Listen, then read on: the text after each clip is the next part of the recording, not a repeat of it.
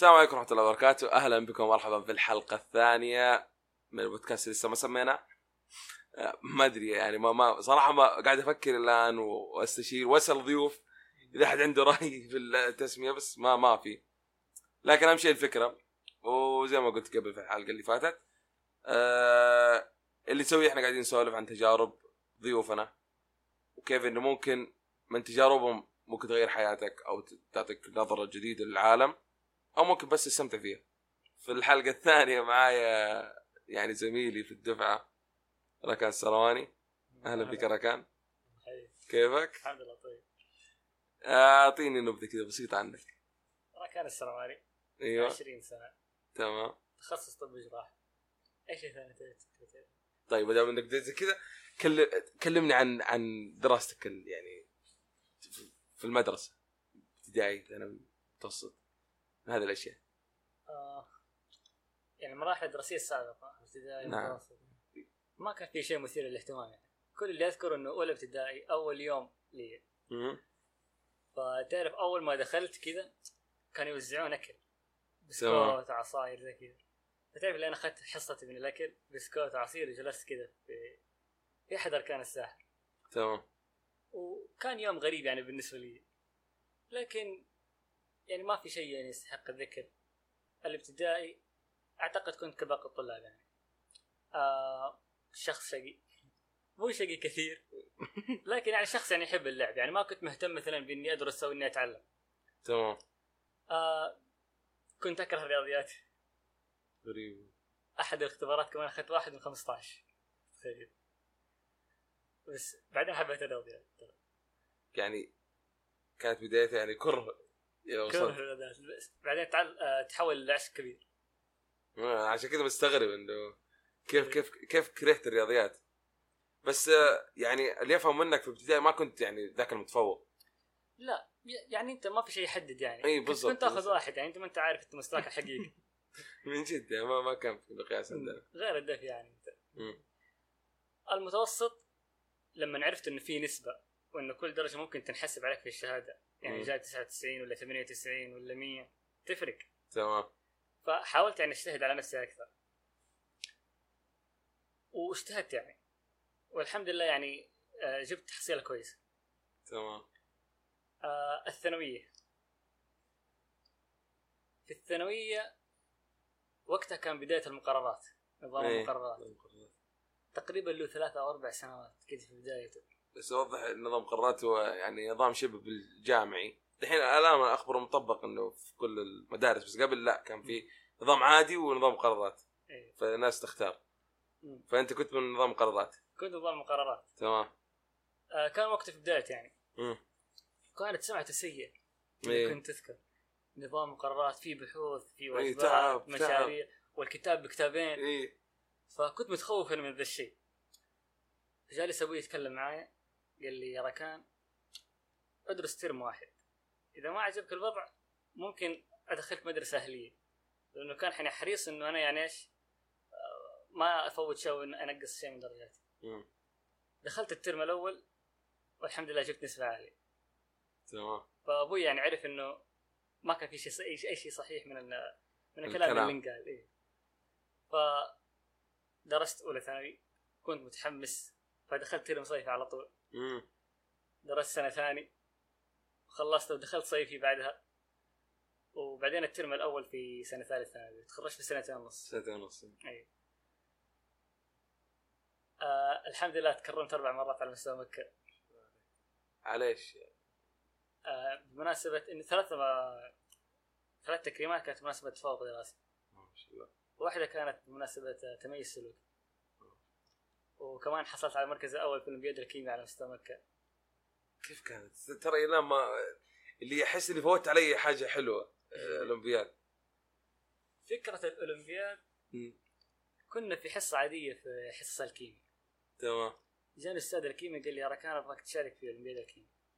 تمام. وقتها أصلا كنت متردد. قلت ممكن تأثر على دراستي ما تخليني أذاكر. خصوصا إنه أنت ما حتخش على المسابقة على طول. حتكون في فترة تدريب قبل بعدين حتخش على المسابقة. فكانوا تقريبا يأخذون يوم الأحد ويوم الاثنين يوم تدريبي في آه مركز؟ ها؟ مركز خاص فيهم؟ اي مركز خاص. مم. يكون مشرف يعني في الكيمياء يدرسنا يدربنا على مسائل كيميائية وزي كذا. يوم الأحد الاثنين يعني كانوا تقريبا يوم الأحد الأسبوع. حتروح علي أيوة. باللي فيها. آه استخرت قلت خلاص الموضوع إن شاء الله يعني حيكون سهل. سهل. شاركت في المسابقة دربنا اختبرنا على مستوى مكة والحمد لله حصلت على المركز الأول. بعدها من سوء الحظ ولعله خير وقتها كان بداية عاصفة الحزن مم. أوضاع الحرب وزي كذا والطلاب اللي في الجنوب يعني مراعاة لحالهم تأجلت المسابقة للسنة اللي بعدها. السنة اللي بعدها أنا كنت متخرج لأنه أنا فما تخرجت تعتبر- أنا تخرجت بسنتين ونص. ما تعتبر طالب. هي هي استنفت المسابقة في الترم الثاني سنة ثالث ف ومن شروط المسابقة إنك تكون على رأس الدراسة. ف استبعدت يعني من المسابقة. لكن يعني أنا كنت يعني كنت راغب إني أشارك يعني لكن الحمد لله. طيب الحين لو لو بقى أقول لك إيش المواد اللي كنت تحبها في الفترة الدراسية؟ يعني رياضيات يعني تعشقها. كيمياء كيف كيف كنت فيها؟ الكيمياء ما كنت أحبها كثير بس علاقتي معها طيبة يعني.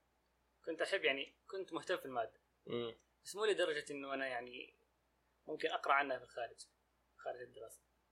يعني أنت ممكن تقرأ رياضيات إيه. تمام. بعض. الأحيان في أوقات فراغي ممكن يعني أدخل على مسائل رياضية كذا أحلها. وكمان يعني مهتم بالفيزياء. يعني فرح يعني إيه، لازم. يعني مادة مختلفة يعني مو زي ال آه، مادة ما اخذتها أنت في المتوسط وما اخذتها في إيه. الابتدائي مادة جديدة. تعرف اللي أول ما أخذنا فيزياء واحد في الصفحة الأولى كذا تعريف الفيزياء. هو علم يهتم بدراسة المادة والطاقة وكيفية ارتباطهما ببعضهما البعض.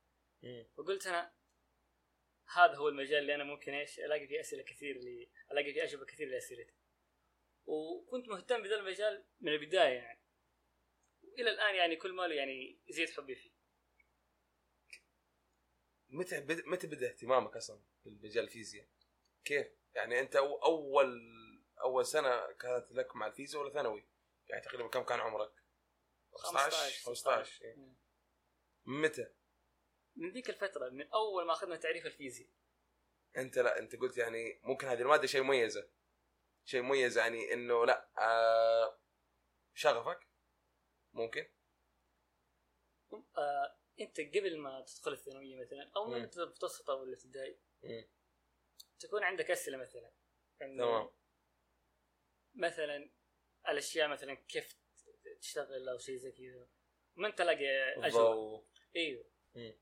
فلما دخلت الثانوية ولقيت الفيزياء إنه هذا هو مجالها اللي اللي تبحث فيه تمام. فتقول ممكن ألاقي هنا أجوبة. فهذا اللي يعني المجال اللي شفت فيه ولقيت فيها اجوبتك ولا؟ لقيت فيه اجوبه كثير جدا للاسئله تمام طيب آه... أنت الحين كنت مغرم بالفيزياء. ليه دخلت طب؟ كيف دخلت طب؟ إيش اللي دخلك طب؟ سؤال وجيه. آه. لهالدرجة صعبة الاجابه؟ صدق أنا احترت كثير ترى احترت كثير كثير كثير في إني أدخل طب ولا فيزياء أو حتى مثلا هندسة طيران وفضاء.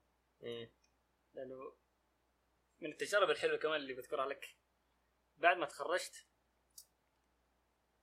جاتني دعوه من جامعة الملك فهد آه، للقاء لقاء علماء الغد في؟ جامعة الملك فهد المعادني. في الظهران فرحت هناك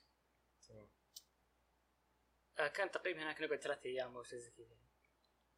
فكانت الرحلة من الطايف للرياض بعدين من الرياض للدمام. تمام.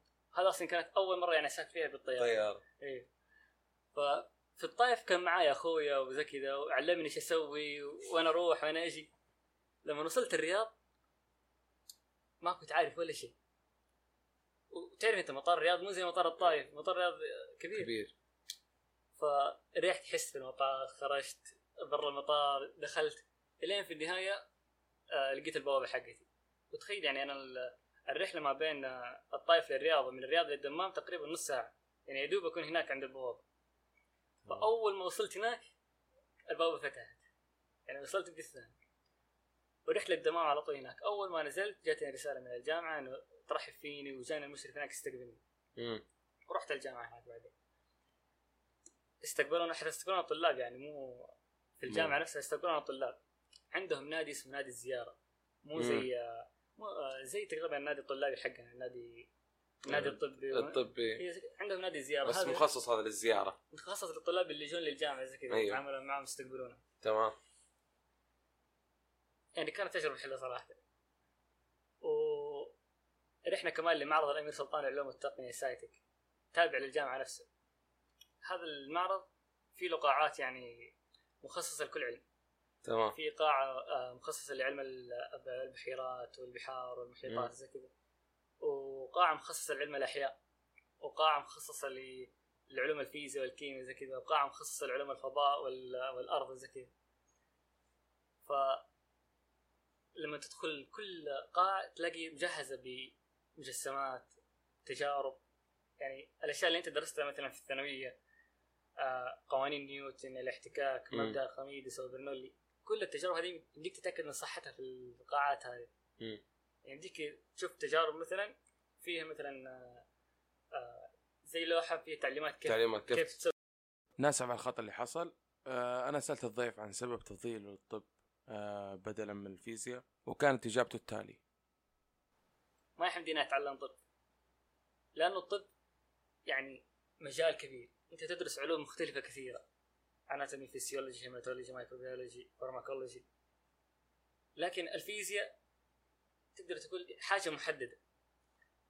إضافة إلى أنه الطب يحتاج منك نزول المستشفى. يحتاج إنك تتعلم أشياء عملية تسويها بيدك. تمام. وأنت هذه الأشياء ما تقدر تسويها إذا أنت ما ما أنت مرخص. أنت ما انت طالب طب؟ ولا أنت طبيب.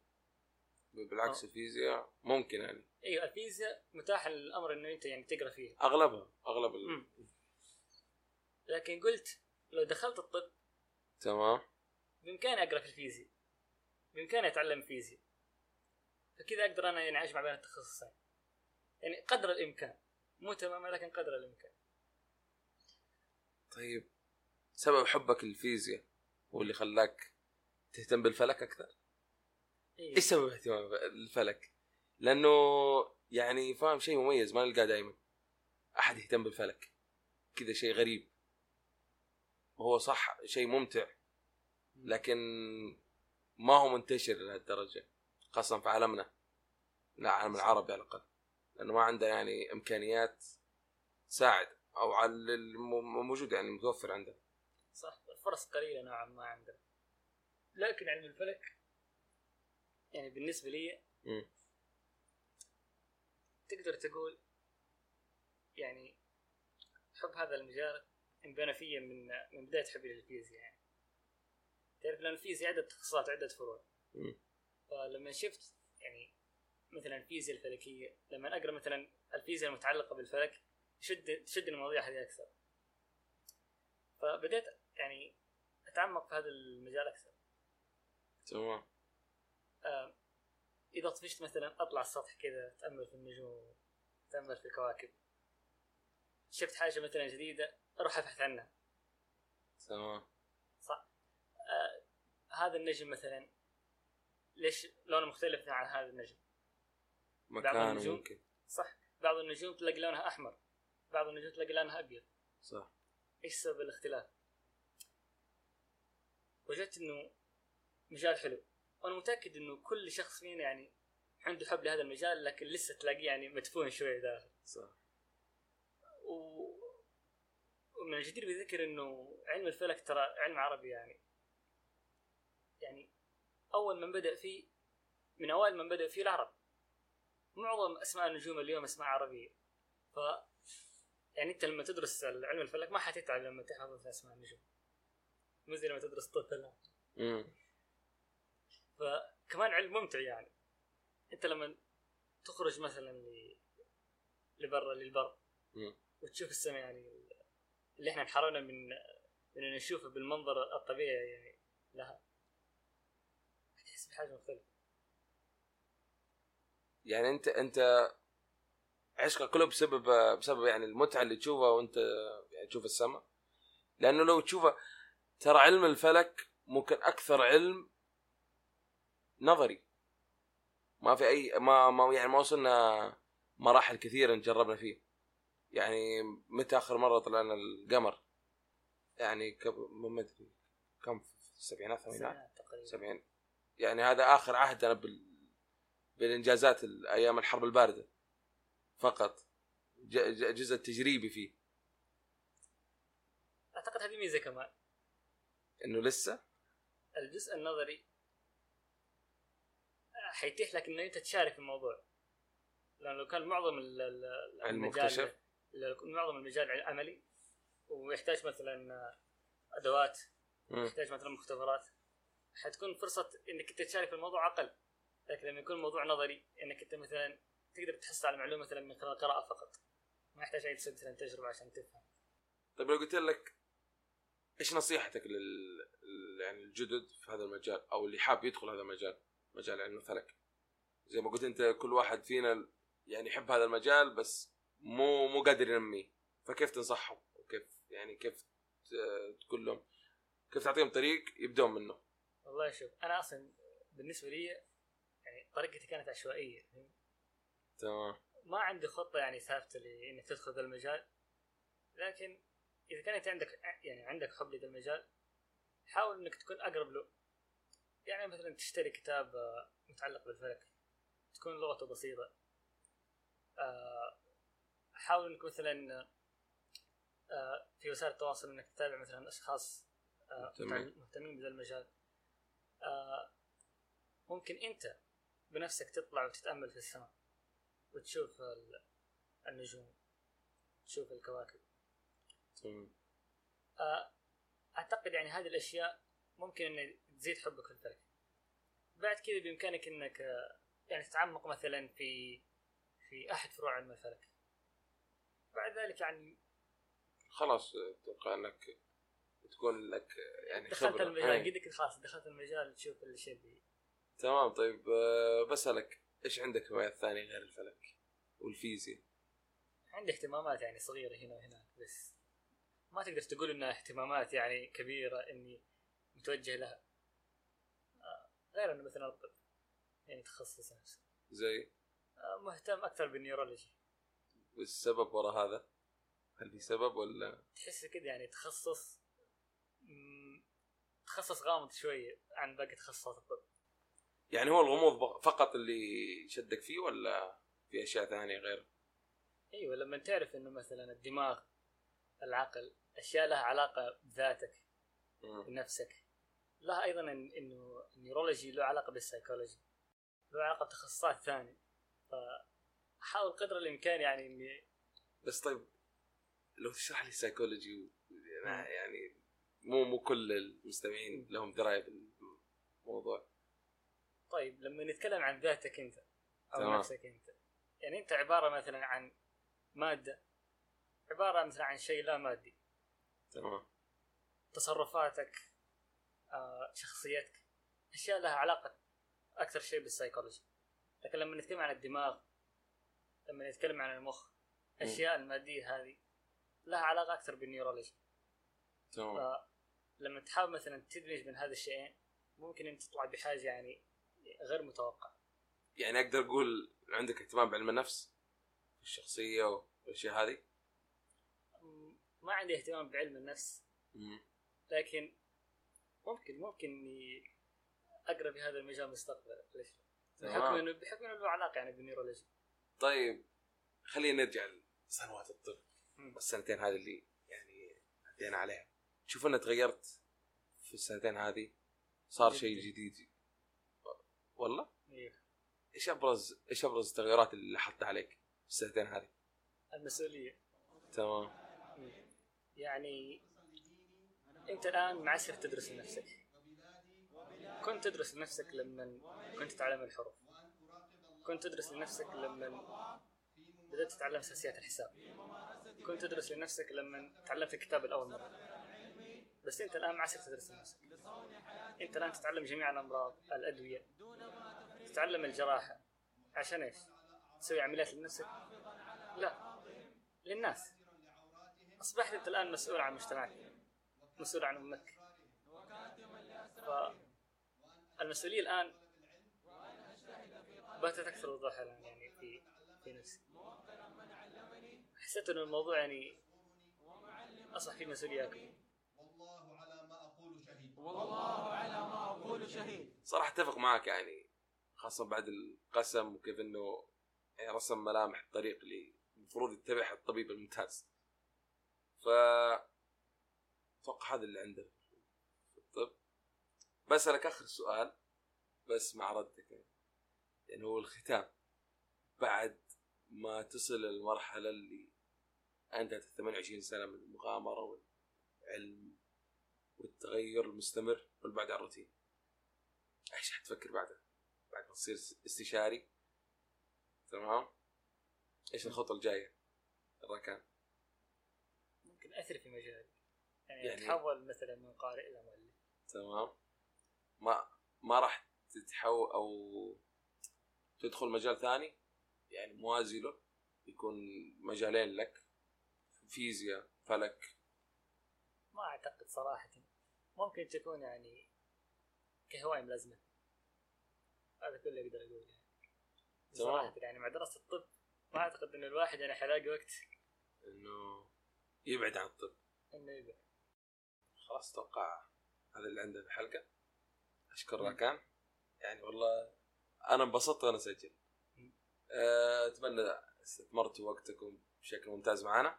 ويعطيكم العافية على الاستماع وإلى لقاء قريب.